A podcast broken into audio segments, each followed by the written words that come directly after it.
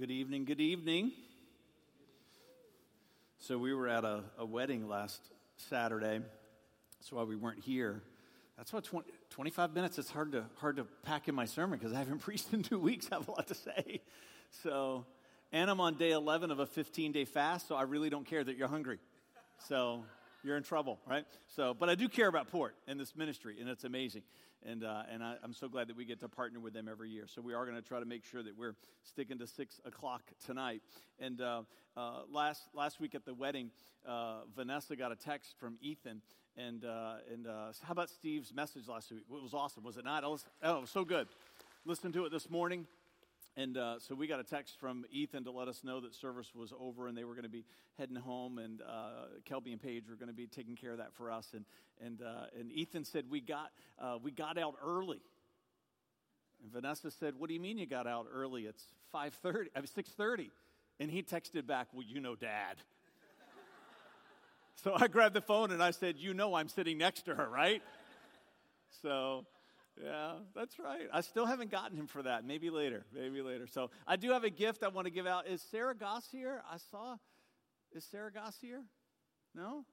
Oh, there she is. There she is. This is your pen. I think this is the last City Life pen on the planet. There you go. So Sarah had a birthday this week. I had a birthday this week. And so it was several weeks ago she uh, took a picture of her City Life pen. There's some newer pens, but not those. And those are, I, I like those too. I have one on my desk. I use it all the time.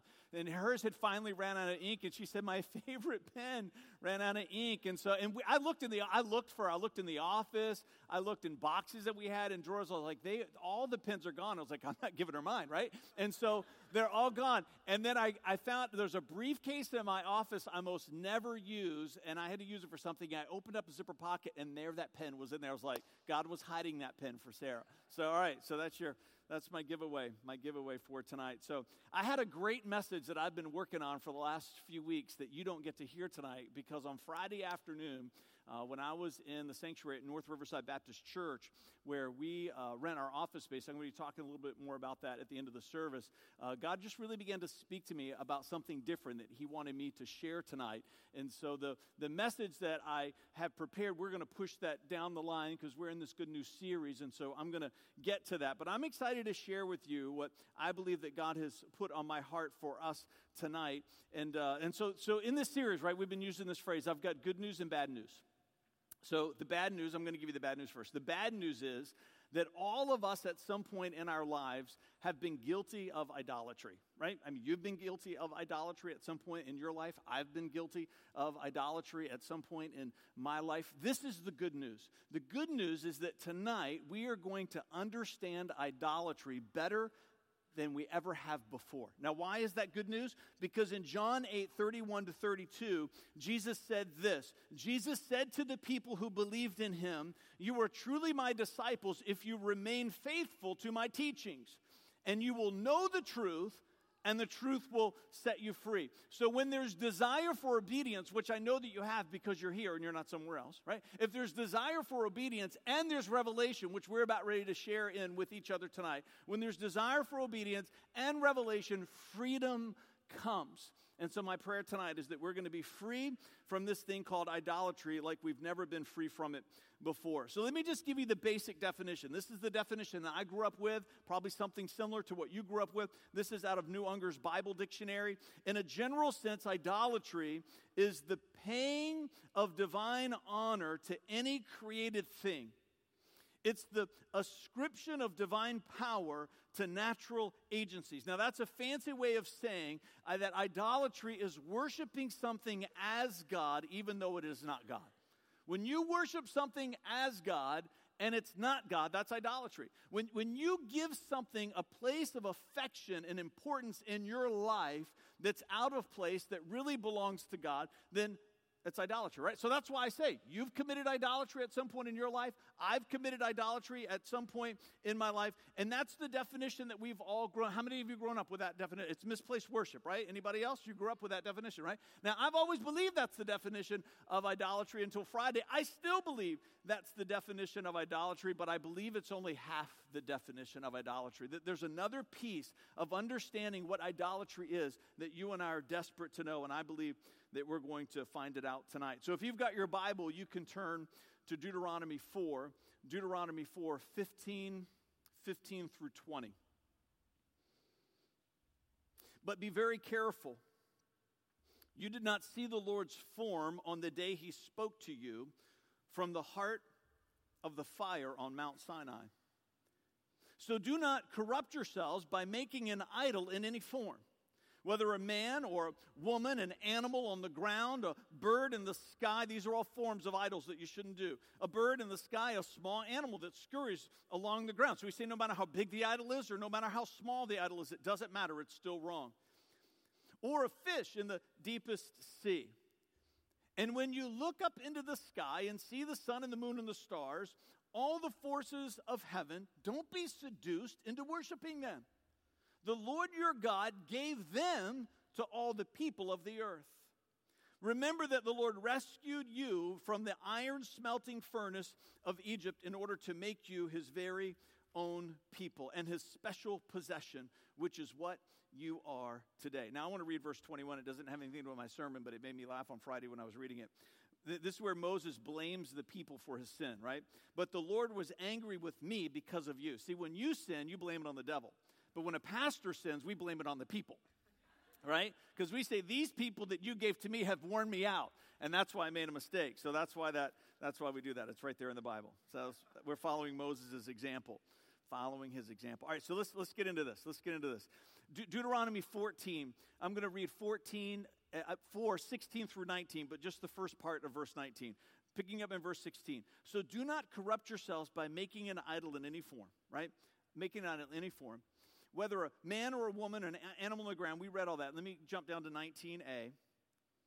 And when you look up into the sky and see the sun and the moon and the stars and all the forces of heaven, don't be seduced into worshiping them.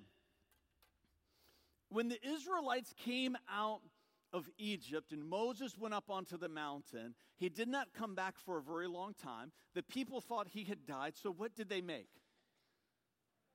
A golden calf, right? They made they made an idol, right? Because that's what people did in ancient time. Pagan worship was centered around idol worship. So they, they went right back to that right away. They make a golden calf, and that has become their God. And so God, so, so God knew that this was the predisposition of people. Idolatry is still the predisposition of the human heart today. Now, if you were to read past this chapter and get to verse, I think it's twenty-three and twenty-four, we're given the reason why we've always been taught that idolatry is bad, because God says, I'm a jealous God. All right? He's saying, your, your affection belongs to me and me alone. So we get that. We understand that. You've you've grown up being taught that. I've been grown up being taught that. But earlier on in chapter four, these verses that we're reading now, what we find is that a very different definition of idolatry. It's not to compete with verse twenty-three and twenty-four, but it's to add to it. This is one of the reasons why we say when you're reading the Bible, don't rush through it. When you're doing your Bible plan, take time. God's going to show you stuff. So let's look at the rest of verse nineteen. Now watch this, verse nineteen. And when you look up into the sky and see the sun and the moon and the stars and all the forces of heaven, listen to what he says. Don't be seduced into worshiping them. What it does not say here is because God is a jealous God. That comes later. Listen to what he says. Because the Lord your God gave them to you. He says the Lord your God gave them to all the people of the earth. And as I was studying that on Friday and praying, I realized what God was saying is that, hey, idolatry is not just misplaced worship, it's misplaced ownership.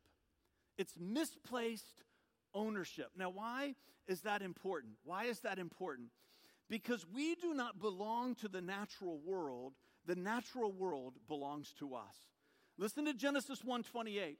Then God blessed them and said, be fruitful and multiply, talking to Adam and Eve. Fill the earth and govern it. Reign over the fish and the sea and the birds of the sky and all the animals that scurry along the ground. Right? This list seems awfully familiar to the list in Deuteronomy four, doesn't it? it it's, it's kind of the repeated list of don't make images of these things because you don't belong to those things. Those things belong to you. And what we understand in Genesis one, when God commanded Adam and Eve to rule and have dominion over the earth, he wasn't just talking about the natural world, he was talking about the whole world and everything in it. You might say, well, Fred, I've never been tempted to carve something that looked like a bird and to begin to pray to it. But birds are not the only thing in this world that sometimes we have a missed sense of ownership with. So let me give you a list that maybe is a little bit more familiar to you. Your body, your emotions, your mind, your home, your possessions, your family, your relationships, your career, your spiritual life. We talk about your body. How about all the appetites that are connected to your body? That's why fasting is such an important part of our spiritual journey. You will never have dominion over the appetites of your physical body until you make fasting a regular part of your life. Idolatry isn't just about misplaced worship. It's about misplaced ownership. And God is saying to the Israelites, and he's saying to us, that if you make idols of these things in the world, your heart will begin to feel as though you belong to them, and instead of those things belonging to you. Now, that's important for two reasons. One is this: you and I are practicing for something that's called forever. Jesus said, I go to prepare a place for you, right? Before he died, he says, I'm going to prepare something. What was he going to prepare? The book of Revelation tells us he's making ready a new heaven and a new earth. This earth that we're on, it's going away. The heaven that we read about in the Bible, it's going away. There's going to be a new heaven and a new earth. God gave us this to practice. To practice. You have a destiny when you get to heaven. You have a purpose when you get to heaven. I have a destiny and a purpose when I get to heaven. Heaven is not winged angels floating around on clouds. Heaven is a place of activity. Heaven is a place of purpose. Read the book of Revelation. There's a lot going on there, and you're going to be part of it. And so what we're doing right now, this is our learner's permit. Yeah. That means something to me because I have a fifteen-year-old, and I'm teaching him to drive right now. I, I learned how to drive in Verina. You know, you might not know where that is, but you understand what that sounds like. You got to move for a cow every ten miles, maybe. There's traffic everywhere in this city. We were driving home from the baseball game last night, right? And on Jefferson Avenue on a Friday night, right? It's it's like, what in the world? I never realized how complicated driving was until I had to teach someone how to do it. I turned forty-nine this week. I've been driving since fifteen and eight months. You just forget how much you do until you realize how little someone else is doing next to you when they're behind the wheel. You should brake now. You should brake now. You should brake now! Right? That's you in your life right now. God says to you, with your self-control, you should brake now. You should brake now. You should break now, because we're practicing for something that's going to last forever. He lets us make mistakes here. We we say this to young people all the time.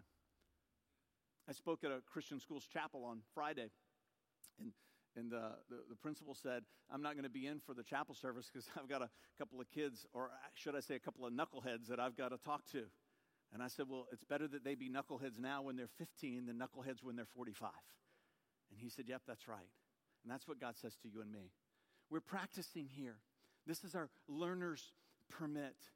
So God is saying to you, make sure that you understand you don't belong to this world. This world belongs to you. Because when you begin to think that you belong to this world, then you forget that you're responsible for it. And when you forget that you're responsible for it, you stop practicing and being prepared for the eternal purpose that God has been waiting for you to step into from the foundations of the earth.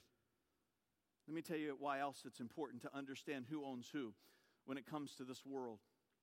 The key to not worshiping the things on that list that you and I just read with each other, the key to not worshiping those things is to remember that they belong to you and that you don't belong to them. When you realize that you do not, you don't belong to your emotions, that you don't belong to your possessions, you don't belong to your family in that sense, then, then it helps you keep things in the right place. If you don't belong to it, then you don't worship it. When you realize it belongs to you, you have a sense of, of a sense of responsibility for it. You might say, well, Fred, you talk a lot about stewardship and divine ownership. So you you you've you you you always say that God owns everything, and now you're saying that we own everything. Which is it? My answer is yes. This doesn't violate the concept of stewardship. Stewardship defines my ownership as ultimate responsibility.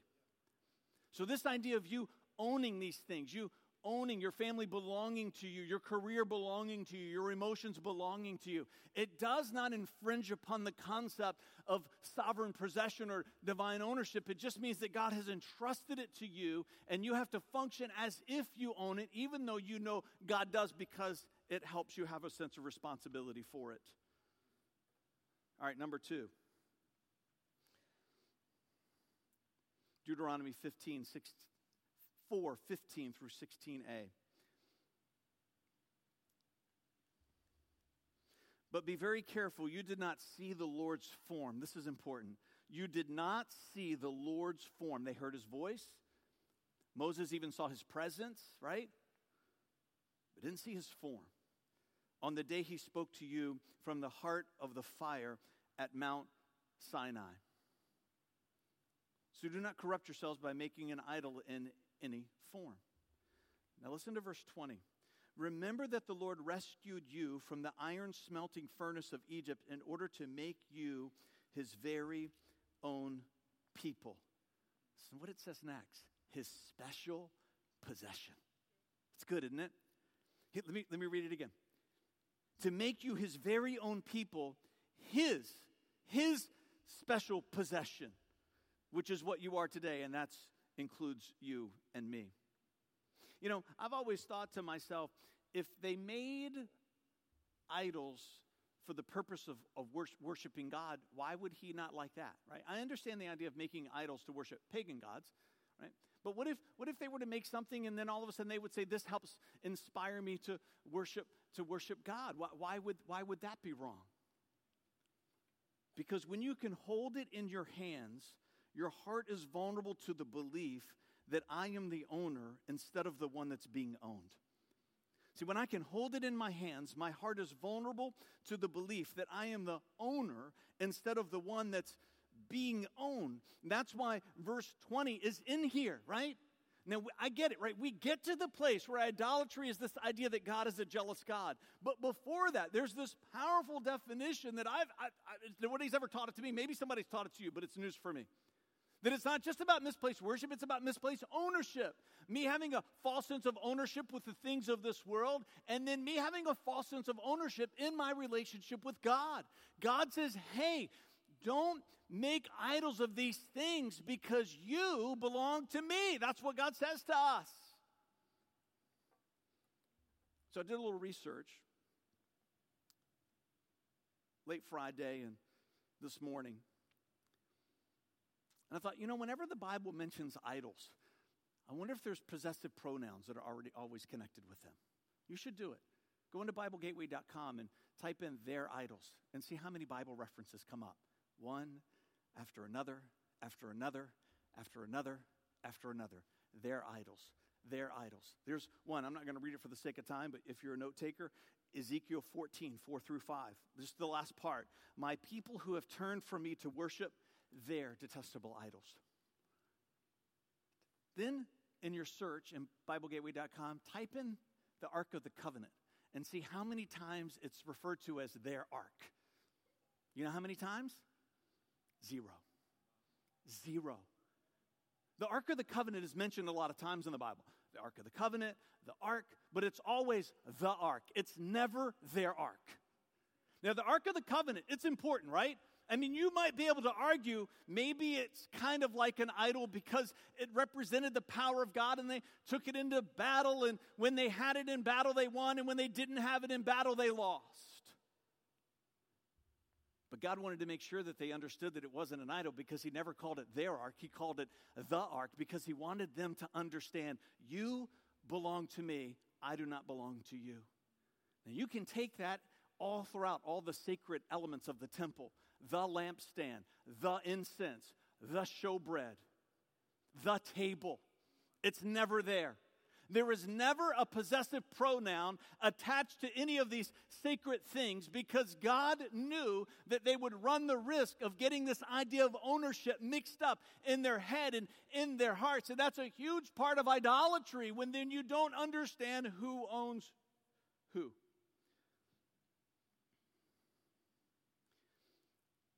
if I don't fully understand who owns who, if I don't fully understand who owns who, then I will be silent when I should be singing. If I don't fully understand who owns who, then my hands will be in my pockets instead of being raised. When I don't understand who owns who, I'm going to hit that snooze button tomorrow morning forty-five times instead of getting up and reading my Bible. When I don't understand who owns who, I will be entitled when I should be generous. I will be lazy when I should be serving. I will be isolating when I should be reaching out. I will be silent when I should be evangelizing. And when I don't understand who owns who, I will be standing when I'm supposed to be kneeling. It's powerful, isn't it?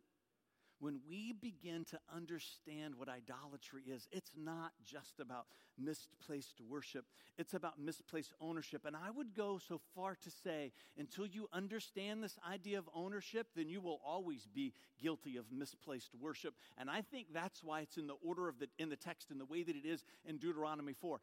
He spends all this time talking about ownership and misplaced ownership before he gets to the place of misplaced worship. Because if I don't understand who owns who, what I own, and who I'm owned by, then my worship is going to be in all the wrong places, or maybe sometimes my worship will just not exist at all. You ever seen the, I need some water. At the wedding on Saturday, they had an open bar, and I'm, you know, still on my fast, and I thought, well, sh- you know, surely they'll have V eight juice at a bar, you know, for certain kind of drinks, and somebody told me that goes with that, not that I know about any of that myself. So I got up there, I said, I'll take some V eight juice. They were like, we don't have V eight juice. I'm like, what kind of bar is this? You don't have V eight juice. And so then when I got back to the table, I was joking that pastors, we actually need a flask called your fasting flask, right? That you just fill with V eight juice. I thought about, I don't have one. I was going to go buy one, and just at the beginning of my sermon, just take a big swig out of it and sit it on here just to just to see what would happen. So V eight juice has never tasted so good as when you're on a fast, has it not? It's delicious stuff. All right, so anyways, you ever seen the movie The Kingdom of Heaven? Kingdom of Heaven? It's it's a mediocre movie unless you watch the director's cut. Then it's then it's pretty good. Ridley Scott's one of my all-time favorite directors. And and uh, it's an adult movie, so it's not kid-friendly, so just a warning if you're going to go watch it, it's not for family time. But it, so Kingdom of Heaven, and in this in the movie, Liam Neeson is is is is is giving an oath of knighthood to his son, who's played by Orlando Bloom. And at the end of the oath, what does he do? Anybody familiar with that movie? What does he do to him? Anybody? He smacks him across the face, right? He gives him the oath, and then he smacks him. Anybody seen that? You remember that scene, right? And then he says to him, that's so you'll remember it. Gives him the oath, smacks him. That's what I'm going to do for my for Derek when he gets his driver's license, right? And that's so you'll remember it, right? I'm just kidding, just kidding. So so this so let me let me tell a little story. We're we're going to be tight. I got about five minutes. It's going to be close. So as I was praying on Friday, God reminded me of something. I've been in pastoral ministry since nineteen ninety-nine, right? Years ago, I was working on this deal with a friend who's a pastor. And in the process of working this deal, this friend of mine goes behind my back, makes his own deal so that I'm cut out completely of the deal, right? When you get betrayed by people that you don't know, it still hurts. But when you get betrayed by people that you love and trust, that pain goes deep, does it not? And that was years ago, and I think that's one of the reasons why Jesus told Peter seventy times seven. He wasn't just talking about, he was talking about seventy times seven of that person continuing, but he's also talking about seventy times seven because every time you remember, you have to forgive all over again. And I remember in one of the meetings with this friend to talk about how just shocked and how hurt I was by what he had done. In, in the meeting, and, and at one point in the meeting, I kid you not, this is what he says to me. He says, he says, Fred, you're an incredible negotiator. Those ten years that you spent in, in corporate America before you crossed over into, in, into vocational ministry gives you a, a business acumen that's, that's it's not normal necessarily for all pastors to have that. It's an incredible asset that you have. But then he says, and I kid you not, he says, you will never close deals like this and you, until you learn how to pray them through. And in that moment, I wanted to reach over that table and see how far my hand could fit down his throat, right? right? Because I'm thinking to myself, you, you didn't pray this thing through. You betrayed a friend. And if that's your definition of prayer, I hope you don't pray anymore for the rest of your life, right? And God was reminding me all of that on Friday afternoon. And I, and I couldn't connect the dots, right? I'm trying to feverishly write all of this down. And, and, and God just reminding me of this story. And you know what God spoke to me in that moment? He said, that was me smacking you, just like in that movie. So what do you, what do you mean, God? And God said to me, what he did wasn't prayer. What he did wasn't what he wasn't prayer. It was betrayal. But what he said to you was true. What he said to you was true. That the greatest things that you will ever accomplish in your life, as a father, as a husband, as a pastor, the greatest things that we're ever going to accomplish together in our lives together as a church family, we're going to accomplish them not because we have business acumen, not because we have the best annual report of any church, which we do, not because, right? Not because, right? You can go down the list. It's not going to be because of any of those things. It's, be, it's going to be because we're willing to get on our knees. The greatest things that we're ever going to do are going to happen because we pray. It's powerful, isn't it? When God smacks, sometimes you, maybe you've been going through something. You, why did you, God, let me go through that? It's because he's trying to smack you. He's trying to teach you something that's supposed to be a lesson that you're going to live by for the rest of your life. So on Monday night, the regional elders and the trustees, we're going to be meeting together. We announced this at the business meeting just recently that we are we are in the process now. We rent office space at North Riverside Baptist Church. We want to move everything there. That's our Saturday service, our Wednesday youth service, and that church is voting on Wednesday night as to whether or not they're going to accept this proposal. There's going to be some renovations that are done to that space to uh, uh, make room for the kind of technology for who we are as a church. That sanctuary was built, I think, in about nineteen sixty, and and uh, and it, it, it needs some changes to accommodate a modern contemporary worship. These are big changes for this church. It's a smaller, older congregation. It can be threatening for a younger congregation like ours that's much larger to come in there, so we're trying to work through all of those dynamics. But you know what? The only way we're going to work through it is on our knees. So their meeting, we're going to meet on Monday to finalize some details on things, but we're going to be we're going to meet at six thirty on Monday. And so I'm just asking you, if you call this your church home, at some point between six thirty and seven thirty on Monday night, find a moment to pray. Find a moment to pray that we're going to that this thing's going to come through and that we're going to finally not be divided by two different places as a church, but that we're going to have a long-term geographic identity. Just pray for God, see, see this thing through, right? If you're doing grocery shopping and all you can do is cross yourself, give me that. Give me something. Give me something, right? Wednesday, I'm going to ask you to fast in some way. So I'm going to ask you to pray on Monday night, and I'm going to ask you to fast in some way on Wednesday. Even if you just fast lunch, I have it, by the time it gets to Wednesday for me, I will have not eaten for fifteen days. So don't complain to me about missing a lunch. I will not care. Don't call me up for encouragement. Fast something. Even if the only thing you can do is give up your snacks between meals, do something, right? So pray at some point between five, between six thirty and seven thirty on Monday, because we're all going to we're going to pray together as a church, right? Just wherever you are. We don't have to necessarily be in the same place. God knows, he sees, right? And then on Wednesday, fast in some way. Fast. Jesus said some things that only come about by prayer and fasting. So let's do those things together. I'm asking you that you're going to spend time on your knees with this card. We've been spending time on our knees as a family with this card. This is a card that you get from us every year as a church as we come into the new year. Faith Promise for us is the, one of the ways that we fund our missions work. It's where we support our missionaries and missions trips. And like when the National Day of Prayer is coming, we donate towards that event. We participate in that event. The, the Faith Promise Fund, we raised over thirty thousand dollars last year through Faith Promise giving. Faith Promise is when you pray, God gives you a number. You believe by faith that he's going to provide it. And when he does, you make a promise that you're going to give it to the Faith Promise Initiative. Do not put your name on this card. We don't want to know who you are. We need the numbers back because that helps us create our budget. And we're going to collect these on the first weekend of April. And stories. I've got a story that I've been saving that I'm going to share with you probably in a couple of weeks of, of, of from uh, the end of last year. Stories start rolling in. These crazy stories about how money just comes into families. It's, they're, they're amazing. You're not going to have a story like that unless you pray. Get on your knees. Because your money doesn't own you. You own your money. And you're a steward of it because it really belongs to God. And so you've got to ask him, what do you want me to do with these things that belong to you? Faith Promise. Don't put your name on here. twenty twenty Vision.